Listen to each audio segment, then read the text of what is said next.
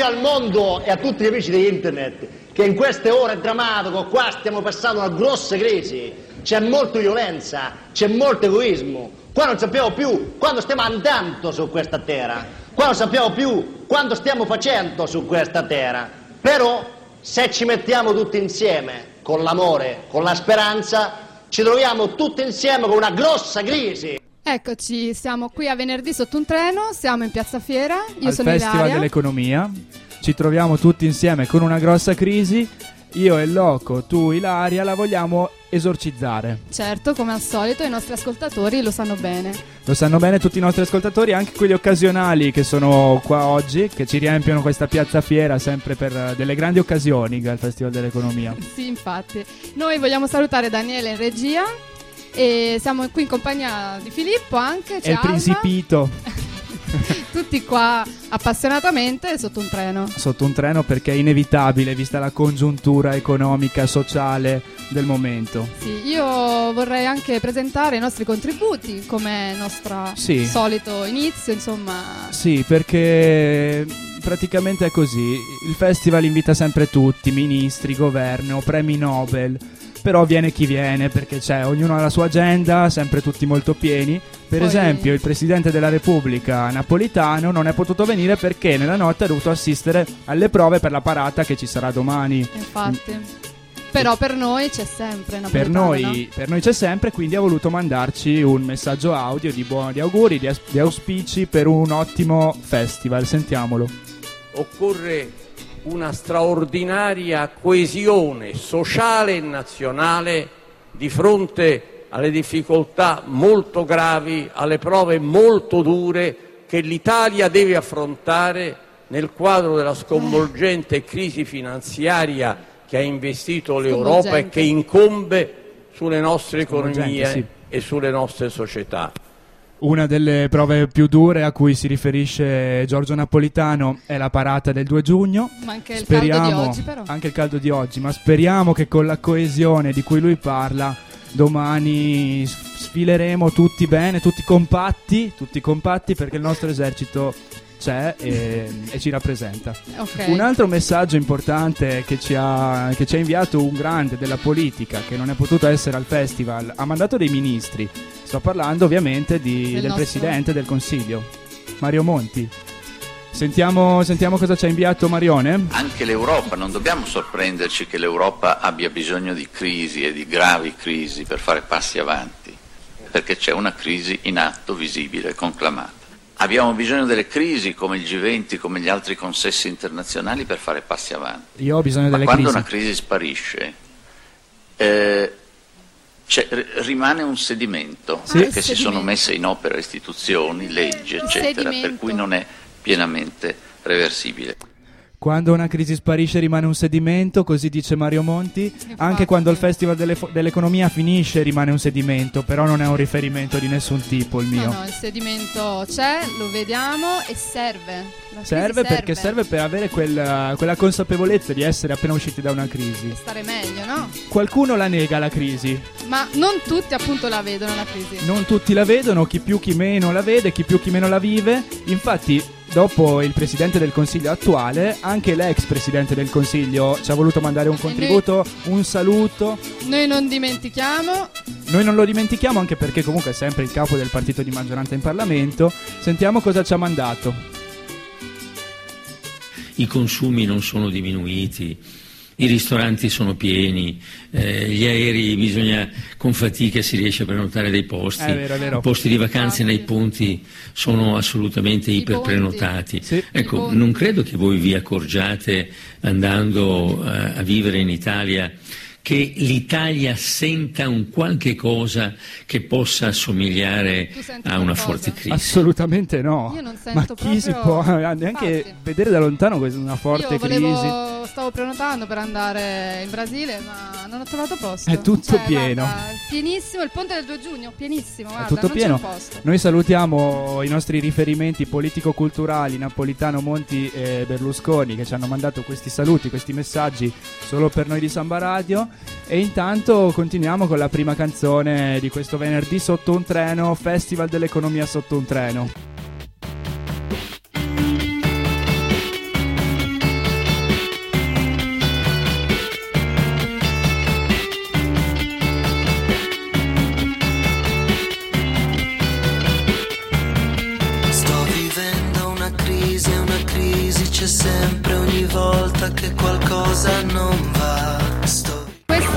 Questi erano i Blue Vertigo con eh, La Crisi. Un inno generazionale, un inno soprattutto di venerdì sotto un treno che que- oggi in puntata speciale dal Festival dell'Economia diventa Festival dell'Economia sotto un treno.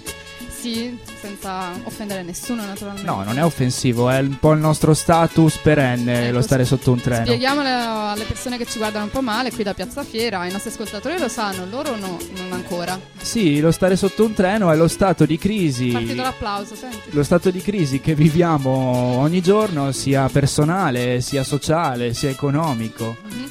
E soprattutto l'importanza, co- cos'è che noi diciamo sempre? L'importante è saperlo. essere- L'importanza della consapevolezza Ecco. dello stare sotto un treno. Questa è la nostra filosofia. anche perché solo conoscendo il tuo nemico, che in questo caso sei te stesso, puoi esorcizzare. Va bene, fermiamoci qua perché vedo che ci stiamo un po' incartando, non vorrei entrare troppo nel profondo della questione. Ecco, andiamo avanti. Quindi qui- siamo qui venerdì sotto un treno speciale, Festival dell'Economia. E proprio per questo, Parliamo di sport, no, no? no, potremo, ma non oggi. E parliamo appunto di economia. Ma veramente, tanto Sì. perché noi non siamo mai banali, lo abbiamo dimostrato nelle nostre 11 puntate precedenti, continuiamo con temi economici. So che mi sorprenderai, però, dai. Continuiamo con temi economici e incominciamo con eh, le considerazioni finali. Spero che l'aggettivo finali non sia una premonizione del governatore della Banca d'Italia Ignazio Visco che ha presentato ieri. Sì, eh, dà un allarme eh, dicendo che le tasse troppo alte o troppe tasse bloccano la crescita. Sì, è vero. Quindi un innalzamento della pressione fiscale a livelli ormai non compatibili con una crescita sostenuta potrebbe essere deleteria per l'Italia. Effettivamente sono d'accordo perché quando tu devi pagare tasse non puoi spendere i tuoi soldi appunto per prenotare aerei, ristoranti, viaggiare nei ponti, quindi è così. E quindi è un problema. Infatti lui parla di un ridi- propone un ridimensionamento del peso fiscale proprio per eh, portare insomma, l'Italia ad una nuova crescita. Bravo, bravo, bravo. E soprattutto conclude le sue considerazioni con un richiamo a un rinnovamento profondo che coltivi la speranza Sì. e vada incontro alle aspirazioni delle generazioni più giovani. Sono le stesse identiche parole che ha detto il eh, parroco della mia parrocchia domenica, dopo l'omelia. Eh, Vabbè, però richiamano anche l'argomento principale del festival di quest'anno, cioè il dialogo ecco, tra le generazioni, no? Ecco, vedi che non siamo mai banali. Eh no, Eh, scusa. ovviamente no. Festival che si è aperto ieri sera col botto, decisamente col botto, perché ha parlato al teatro sociale, in un teatro sociale quasi pieno, eh, il buon Carlo De Benedetti. Lui, uomo Olivetti, storicamente gra- l'ingegnere De Benedetti, grande imprenditore, ha portato la sua carriera come esempio da seguire per appunto i giovani che vogliono interfacciarsi col mondo delle imprese. Io c'ero e ho seguito Infatti, praticamente tutto. Sei un ottimo inviato, noi lo sappiamo. Allora, in breve, che cosa diceva De Benedetti? Allora, la conferenza è iniziata puntuale alle ore 21 al Teatro Sociale di Trento. Federico Rampini è arrivato con 5 minuti di ritardo, probabilmente dovuti alla lentezza della prima portata del ristorante dove è stato a mangiare. Sì. Il primo applauso è arrivato subito perché quando il direttore del Corriere del Trentino l'ha definito un testimone del tempo, De Benedetti ha risposto sì, sono ancora vivo. E lì è scattato l'applauso, è caduto il Applausone. teatro sociale. Oh, ecco.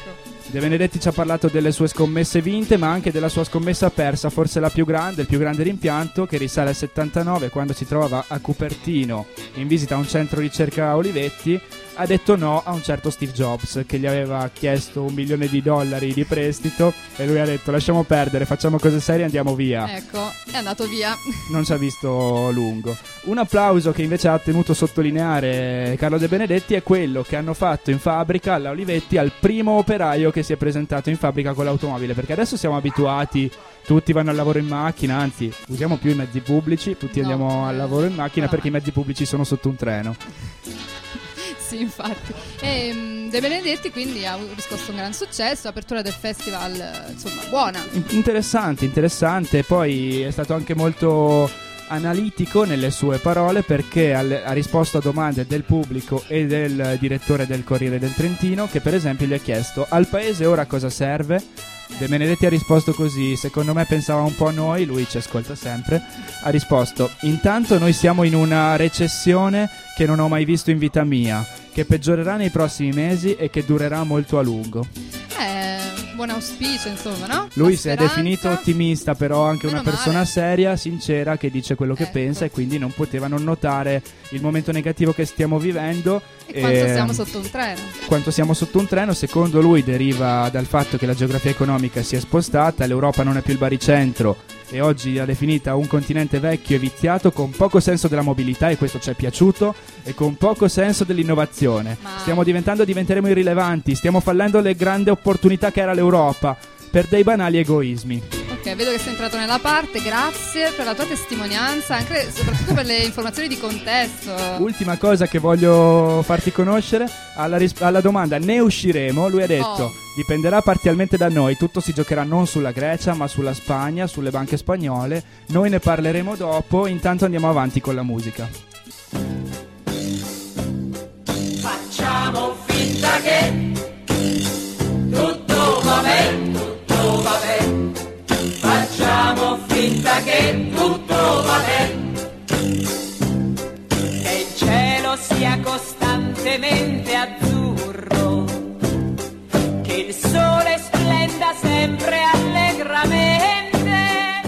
Un pezzo degli anni 70, era Ombretta Colli, ce l'ha segnalata il nostro regista Daniele, ci piace molto e ci sembra pure molto in tema. Ci piace molto la canzone ovviamente. Continuiamo, continuiamo con una mm, fotografia scattata dal Dipartimento delle Finanze sulle dichiarazioni dei redditi 2011 perché l'economia è soprattutto questo, è l'economia reale, quella che colpisce i cittadini e le tasse che devono pagare. E noi vogliamo dare dei dati. La classifica dei redditi annui continua a veder primeggiare chi? I notai. Bravi, i notai Bravi. che guidano questa classifica con eh, una media di 318.000 euro di reddito annuo.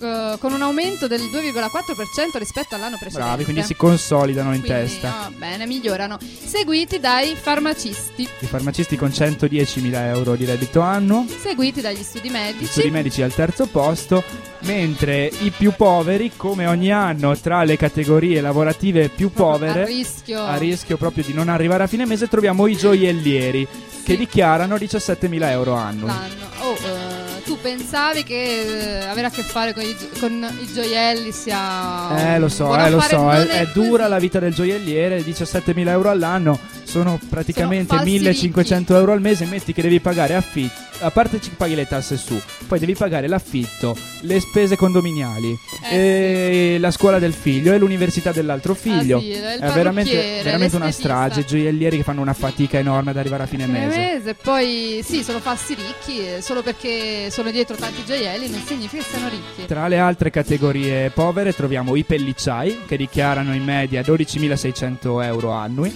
i ristoratori con 14.300 euro annui, i tassisti con 14.800, Poi eh, seguono alla fine, ci sono i titolari di istituti di bellezza. poveri con 6.500 euro dichiarati annui.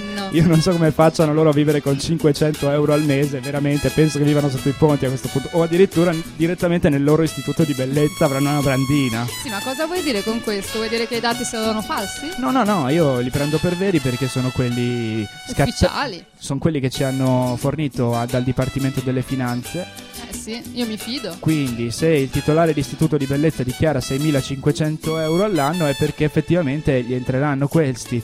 I negozi di abbigliamento dichiarano 8.600 euro me- di reddito medio annuo. E Le tintorie 9.007. Gli Ah. albergatori, gli autosaloni si attestano anche loro più o meno sui 14.000. E i dentisti? I dentisti, I dentisti stanno bene in teoria. I dentisti stanno bene, anche troppo bene, perché si è scoperta ieri l'evasione di un noto dentista Ah. romano che ha nascosto al fisco oltre 8 milioni di euro. Un blitz della finanza nel suo studio dentistico ha trovato 21 block notice di contabilità in nero. Il buon dentista guadagnava sui 3 milioni di euro all'anno, ma ne dichiarava solamente 250 mila euro. Mm, persona onesta, come al solito gli italiani. Eh, io non vorrei che i gioiellieri, e gli istituti di bellezza e tutti gli altri stessero seguendo l'esempio di questo dentista. Mm, Eh. Dici non, non fomentare queste... Non dico niente, io spero fiducia nella giustizia italiana come al solito. Infatti, Infatti, siamo Noi di venerdì sotto un treno siamo fiduciosi nella giustizia. ci pe- crediamo, infatti la situazione economica italiana è rosea, no? Infatti, è peccato che oggi purtroppo non abbiamo tempo per il nostro speciale di fare la classifica venerdì sotto un treno. Perché il dentista il romano sarebbe schizzato, penso, Sì, se sì. non al primo al secondo posto. Però più o meno Si anche piazzava tutti i bene. gioiellieri che dichiarano 14.000 di reddito annuo, io li metto in classifica tutta la vita. eh. Sì, infatti, peccato oggi non avercelo, ma lo possiamo conservare per la prossima settimana. Noi sempre attenti. Sicuramente. Noi continuiamo con una canzone che è un po' il mio inno. Tutti gli anni quando vengo qui a condurre una trasmissione al Festival dell'Economia metto come primo pezzo i Clash con Bank Robber.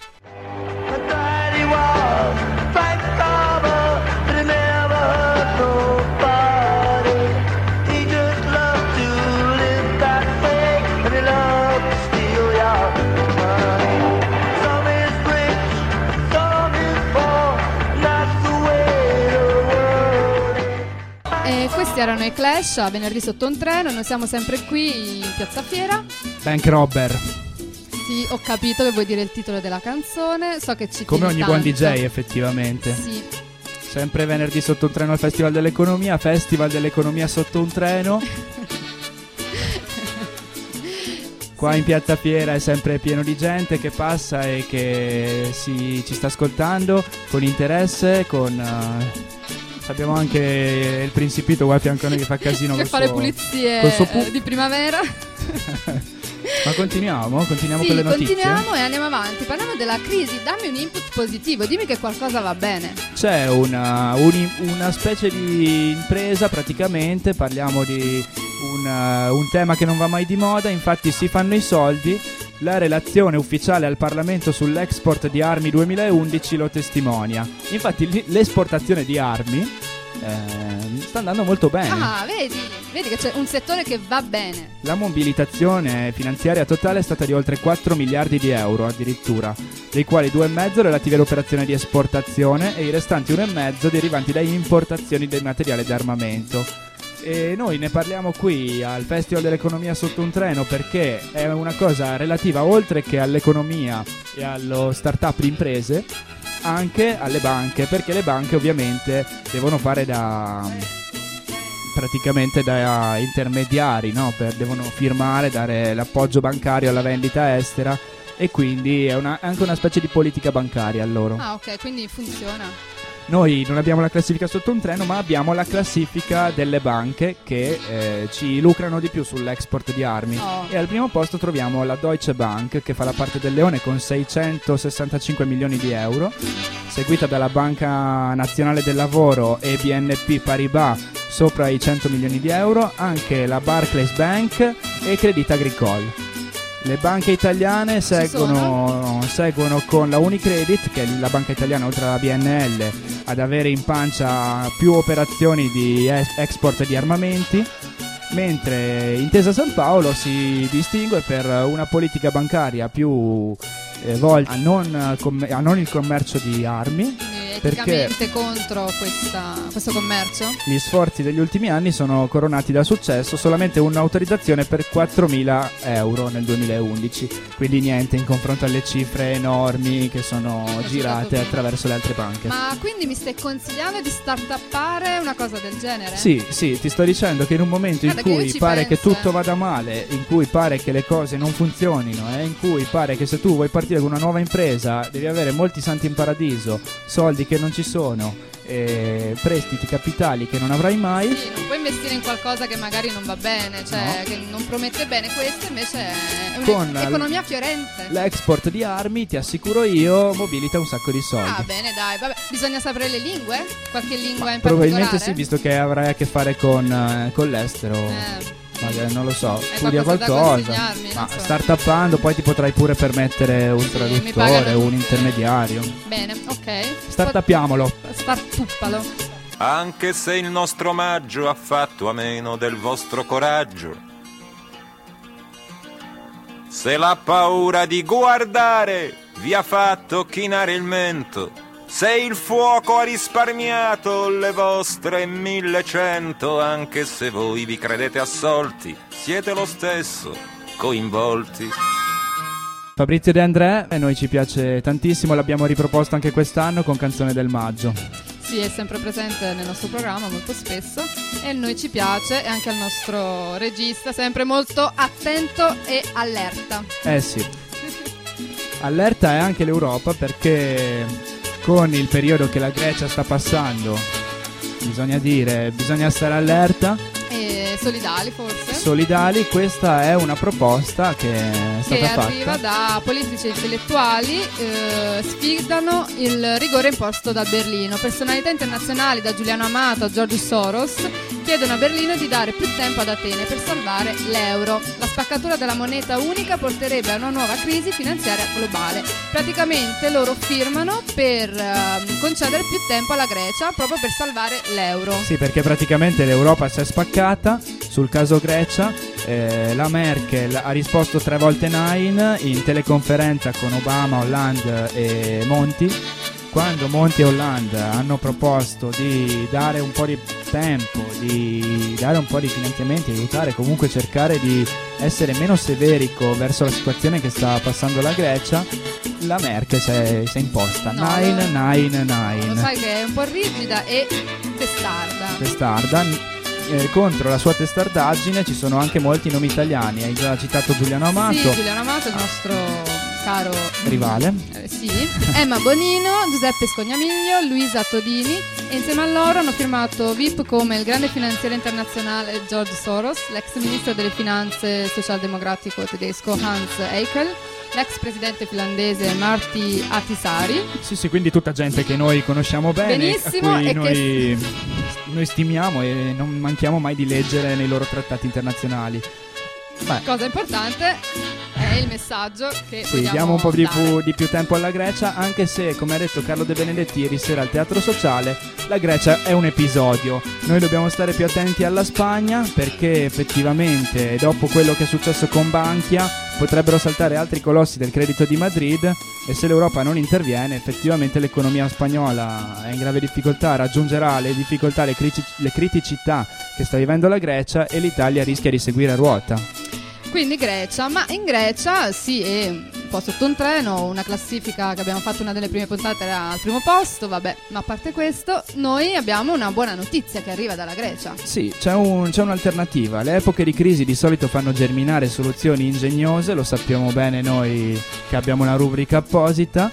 E nel caso della città greca di Volos eh, è stata creata una rete di interscambio e solidarietà ancora due anni fa che cerca di risolvere le difficoltà economiche dei cittadini nel- nell'acquisto di beni e servizi, no? Sì, è praticamente un sistema molto interessante perché evita di utilizzare la moneta. È stato creato un modello di interscambio, il TEM, eh, che equivale a un euro, però non è una moneta, è una moneta virtuale, per meglio dire.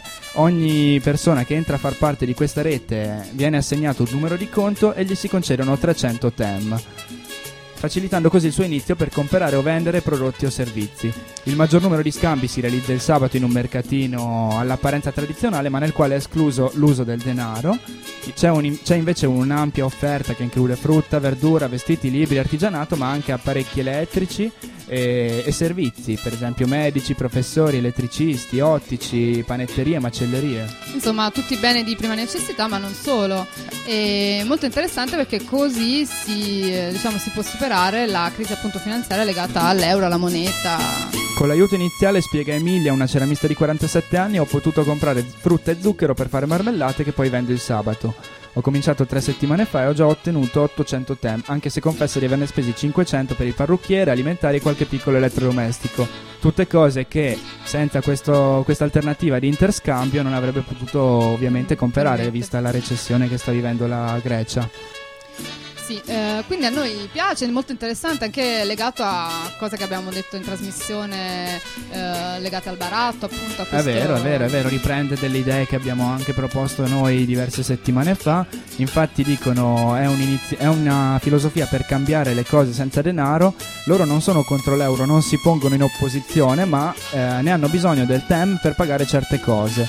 Per quan- quando è possibile cercano di non usare l'euro, infatti, perché così possono pren- eh, prendere beni e servizi che se no non potrebbero Ovviamente noi, avere. ovviamente noi non proponiamo questo appunto sostituendo l'euro, comunque tutto il mercato, No, però no, sono potrebbe due cose essere che, che convivono. possono convivere e sicuramente chi ne ha bisogno può farne uso, insomma, può praticare questo tipo di commercio. Sì, eh, rispetto alla questione monetaria si è espresso sia De Benedetti ieri sera dicendo che effettivamente l'Europa non sta vivendo un eh, momento di vera unione monetaria perché l'euro spagnolo vale meno dell'euro tedesco. Ma Si è espresso questa mattina anche l'ex eh, premier Berlusconi con la sua pazza idea. sì, rubando un'idea di Totò e Peppino tratto dal film La banda degli onesti. Sì, l'ex, l'ex presidente del consiglio propone di stampare l'euro con la nostra zecca. Se la BCE non stampa altra moneta, stampiamola noi in Italia. Se così non fosse, sarebbe meglio uscire dall'euro. Berlusconi dai. ha aggiunto che non ha mai visto una situazione di questo tipo, la gente è sfiduciata, è sotto shock per come viene descritto il futuro in modo oscuro. Però che idee, che partorisce ancora il nostro ex premier. Eh no? sì, non molla mai, Io sempre, ho paura perché sempre i- lucido. Immagino le, le figure che le immagini che vuole mettere su- sulle monete di carta oppure sulle monete. Il suo ritratto? Non lo voglio sapere, no, penso, penso qualche altra cosa. Sai con l'inventiva che ha? Che ne sai della vita degli operai? Io stringo sulle spese goodbye, ma ce l'hai. Non ho salvata Nai da sceicco del Dubai e mi verrebbe da devolvere l'otto per mille a Snai. Io sono il pane per gli usurai, ma li respingo. Non faccio dal pacino, non mi faccio di pacinco. Non gratto, non vinco, non trinco. Nelle sale bingo, man mano mi convinco che io sono un eroe. Perché lotto tutte le ore, sono un eroe. Perché combatto per la pensione, sono un eroe. Perché proteggo i miei cari dalle mani dei sicari, dei cravattari, sono un eroe. Sopravvivo al mestiere, sono un eroe. Eroe di Caparezza, una canzone legata ai temi del lavoro e quindi ai temi economici. E a venerdì sotto un treno va sempre bene, soprattutto oggi che siamo al Festival dell'Economia. Non abbiamo oggi dal festival eh, sotto un treno l'inviato da Londra, ovviamente eh, i collegamenti con la City erano molto complicati, però noi non perdiamo l'abitudine delle nostre rubriche, infatti abbiamo la rubrica di Alma.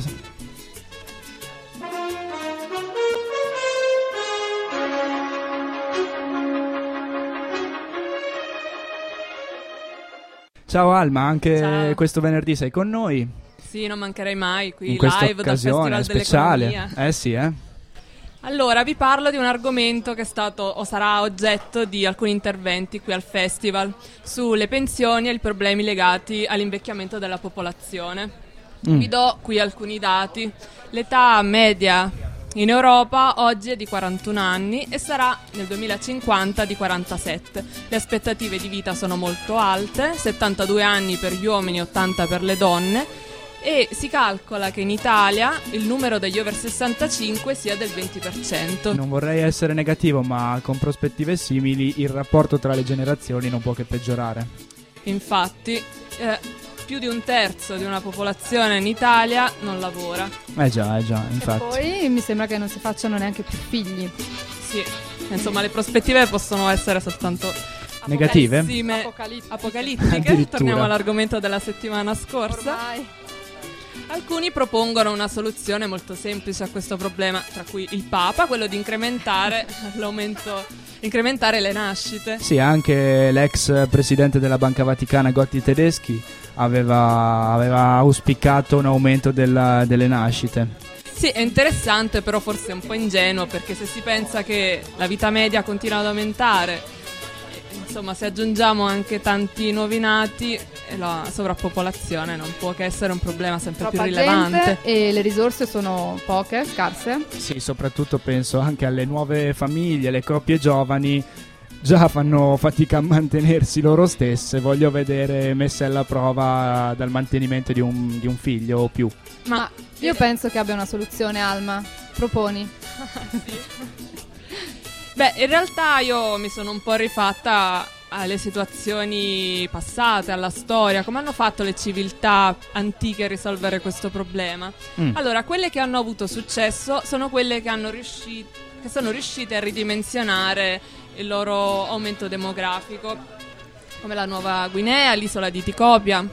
E sono, ehm, hanno utilizzato un rigoroso controllo delle nascite, Bene. l'aborto, l'infanticidio, suicidi. Quelle che non ci sono riuscite, le società antiche che poi sono collassate, sono passate attraverso fasi di gravissima crisi, ovvio, insolubile, passando attraverso fasi di cannibalismo oppure carestie, Quindi epidemie. mi stai parlando del famoso suicidio altruistico eh, per fare spazio? Eh, no, di sì. Durkheim. ok. No, sto solo scherzo. Beh, comunque questi metodi estremi non sono più eticamente accettabili eh, né dal Papa, ma neanche da Neanche da noi. noi. Inoltre si parlava di società piccole, quindi in cui era facile gestire la situazione, non è così a livello mondiale. E insomma il problema dell'invecchiamento poi è un unicum nella storia perché nessuno è, riuscito prima d'ora a raggiungere un livello di benessere tale da garantire una vita così lunga. Quindi infanticidio bocciato, cannibalismo bocciato. Eh, suicidio sarebbe altruistico anche. una soluzione facile, scegliere un'età massima a cui si può arrivare, però non credo che Mm, eh. siamo in grado di decidere questa cosa. Beh. Forse un giorno ci saremo costretti. ma 120 anni, no? Proponeva sempre l'ex eh, premier. Eh, 120. mm, Per sì. lui o per tutti? Ma Per tutti, per tutti. Era una, penso fosse uno dei dieci punti del programma presentati a porta a porta. Ah sì, mi sembra di Ah. ricordare, vero, vero. Beh, mamma mia, sì. Comunque il problema è sentito, infatti il 2012 è stato ehm, proclamato anno dell'invecchiamento attivo perché ovviamente si vuole riutilizzare la risorsa ancora produttiva, quella delle persone che non sono che non svolgono più il lavoro che hanno fatto durante la loro vita, che sono pensionati, ma che comunque sono ancora a- possono contribuire alla società. Sì. A parte tenere i nipotini, poi Ma in realtà è proprio quello il punto forte. In Germania è stata startuppata questa cosa. Vai, startuppiamo. Si Dove? chiamano In Germania? case, ovviamente, case di più generazioni. Sono Bello. degli spazi, eh, generalmente uno per ogni quartiere, finanziati integralmente dallo Stato, dal welfare. Sono già più di 500, quindi è una realtà in pieno sviluppo. In pratica, eh, in queste case di più generazioni vengono accolte e promosse attività di tipo intergenerazionale. Cioè, tipo sono comunità, però non sono né case di riposo né comuni- case di famiglia, non so. Per me sono una via di mezzo tra il co-housing e la banca del tempo. A me sembrava la solita comunità hippie che ci proponi ogni volta che ti facciamo fare la rubrica. Ecco, noi quando immaginiamo una comunità hippie pensiamo soprattutto a giovani, giovani con bambini. Però in realtà qui ci sono quattro generazioni che collaborano insieme. È vero, è vero. Poi magari gestite da un'autorità che riesce a veicolare in modo tale da rendere Anche questo... se, anche se il vecchio saggio nelle comunità hippie non manca mai. Beh, qui ci sarebbero tanti vecchi saggi. E queste persone potrebbero mm, contribuire offrendo servizi di babysitting, pulizia, cura reciproca.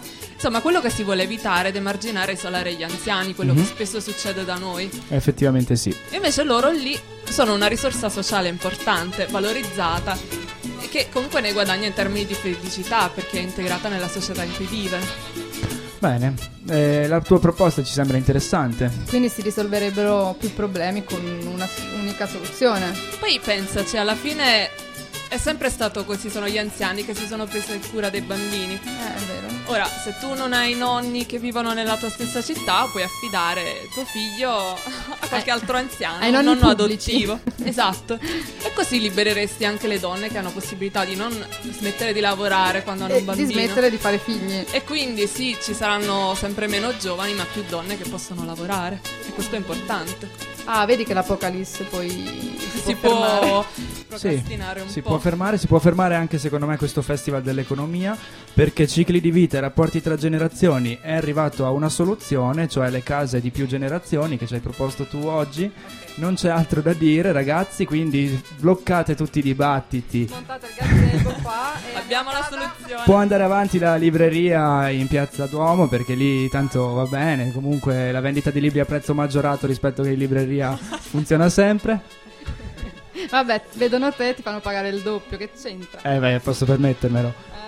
Eh, Bene, grazie Alma, con la tua conclusione hai concluso anche questo festival, direi che possiamo concludere quasi anche... No dai, andiamo avanti ancora un pochino, abbiamo qualche notizia da dare ancora.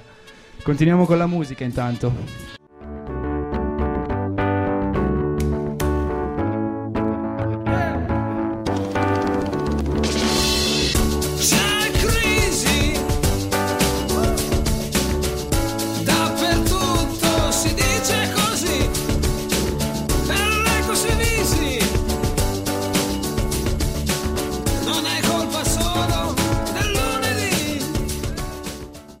Questo era Bugo, sempre immancabile, a venerdì sotto un treno anche lui, c'è crisi. È una delle canzoni che ci hanno contra- contraddistinto fin dalla nostra prima puntata. Sì, e abbiamo una brutta notizia. Abbiamo un paio di brutte notizie, due Eh? personaggi, due soggetti che se ci fosse la classifica anche questa settimana probabilmente starebbero ai vertici. Sì, parliamo innanzitutto eh, di Facebook, Di Mr. Facebook, Mr. Mark Zuckerberg. Che in dieci giorni il fondatore del social network più famoso del mondo ha ridotto la propria fortuna da 20 a 14,7 miliardi di dollari. Non male, come ha fatto? Sta male, povero. Come ha farà? fatto? Come ha fatto? Ehm, praticamente ha perso il, il titolo Facebook che tu saprai che è Si è stato quotato in borsa settimana scorsa. in borsa, si è perso 10 dei suoi 38 dollari a cui era stato quotato e facendo scivolare appunto Zuckerberg fuori dalla lista dei 40 uomini più ricchi del mondo. Lui farà da arrivare a fine mese? Eh, fa, fa molta fatica. Lui che dal dormitorio di Harvard è arrivato all'Olimpo dei miliardari, se il titolo di Facebook va avanti così, tornerà al dormitorio di Harvard. Mm, Non lo so, però il- l'articolo continua, l'articolo preso da Repubblica. Il creatore dei social network non finirà certo in rovina, ma l'andamento del titolo rischia di fargli andare di traverso le vacanze romane con la giovane È moglie. vero, è vero, in questi giorni si trova a Roma in luna di miele. E infatti una fortuna immensa ma che si erode altrettanto rapidamente e non certo per le folli spese italiane. L'imprenditore è piuttosto parco, non Sì. beve vino e non lascia mance. Forse sa che di questi tempi, quando do- da- lui è partito dagli Stati Uniti con 20 miliardi di dollari di patrimonio, Dice- ora dopo 10 giorni ne ha 14, se va avanti così ne perde altri 7 o altri 7 in 3 settimane ha finito tutto, quindi meglio che non lasci le mance, No, si no, conservi infatti, anche i 2 conserva euro del caffè. soldi, tieni poi alla fine non arrivi a fine mese è un problema per Zuckerberg. E quindi lui avrebbe vinto che dici primo o secondo posto? Penso che se la giocherebbe con un altro soggetto, un, un italiano, un bocconiano, un ex ricercatore della Bocconi, parlo di Alberto Michalizzi, lui che ha costruito un fondo eh, in, in Regno Unito, è stato sospeso dall'autority inglese che gli ha comminato una sazio- sanzione di 3 milioni di sterline e lo ha giudicato non adeguato né rispettabile. Praticamente lui aveva nascosto perdite per oltre 390 milioni di dollari, facendo anzi risultare guadagni attraverso una falsa emissione di bond. Grazie a questo stratagemma al suo fondo hanno aderito nuovi investitori con importanti capitali, fino a quando nel maggio 2009 la situazione era insostenibile e il suo fondo è stato messo in liquidazione. Penso che forse per fama Zuckerberg si, porter- si porterebbe la casa- a casa la statuetta, statuetta, molto più, più facilmente, Ecco. però anche lui effettivamente 3 la milioni di sterline di multa così da un giorno all'altro. ma poi preso subito eh Preso perché su- sei in Italia sei in Inghilterra Eh sì, l'autority inglese, l'autority inglese funziona. Mm. Micheletti è sotto un treno, Zuckerberg è sotto un treno, lo siamo un po' anche noi che continuiamo con la musica. Una canzone dal disco nuovo dei 99 Posse. tarantelle per campare Noi facciamo tarantelle, tarantelle per campare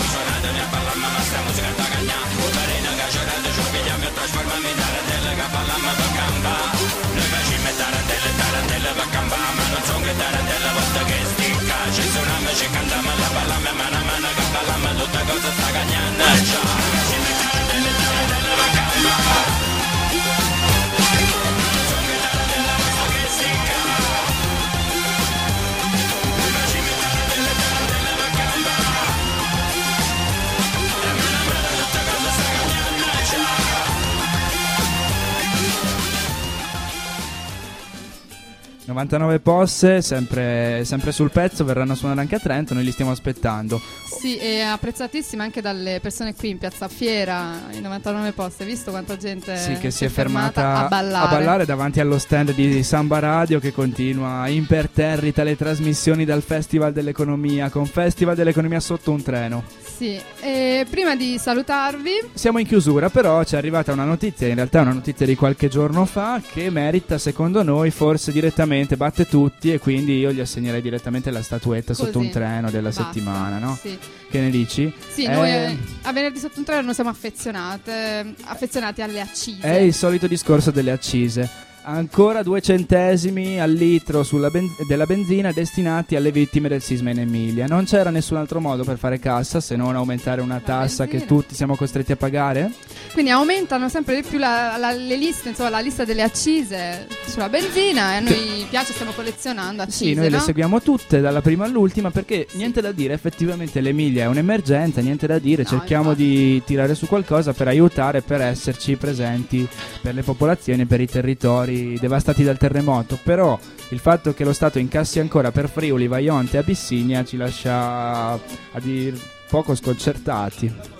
Ne abbiamo già parlato in trasmissione, ma ci piace ribadirlo. Le accise hanno un peso diretto di circa 25 centesimi al litro, quindi sappiate che se smettiamo di pagare la guerra in Abissinia e il terremoto del Friuli e l'alluvione del Vajont, pagheremmo la benzina 25 centesimi in meno al litro. Se Vanno poi- sommate poi al decreto Salva Italia, Che sono addirittura 9,9 centesimi. al fondo per lo spettacolo e alla guerra in Libia che sono altri 5 centesimi praticamente. Eh, vabbè.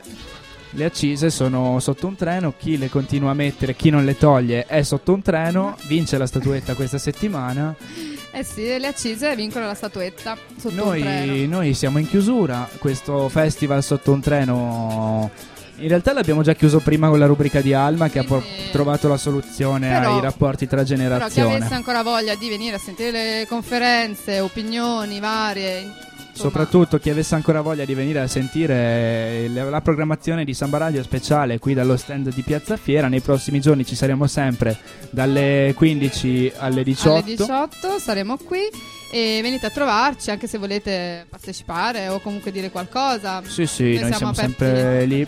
Abbiamo tutti. fatto parlare pure Monti prima, quindi capisci, facciamo parlare proprio tutti.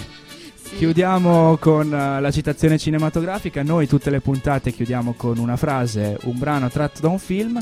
Oggi eh, riprendiamo Wall Street, il denaro non dorme mai. È il seguito Sì, il seguito del 19 della prima edizione del diciamo, primo Wall Street dell'87 Eh. che abbiamo fatto sentire in puntata settimana scorsa. eh, regia di Oliver Stone. Quello che proponiamo oggi invece è appunto un pezzo, una scena tratta da quello del 2010. Il denaro non dorme mai. Sentiamola. Siete nella cacca fino alle orecchie. Ancora non ve ne rendete conto, ma siete la generazione dei tre niente.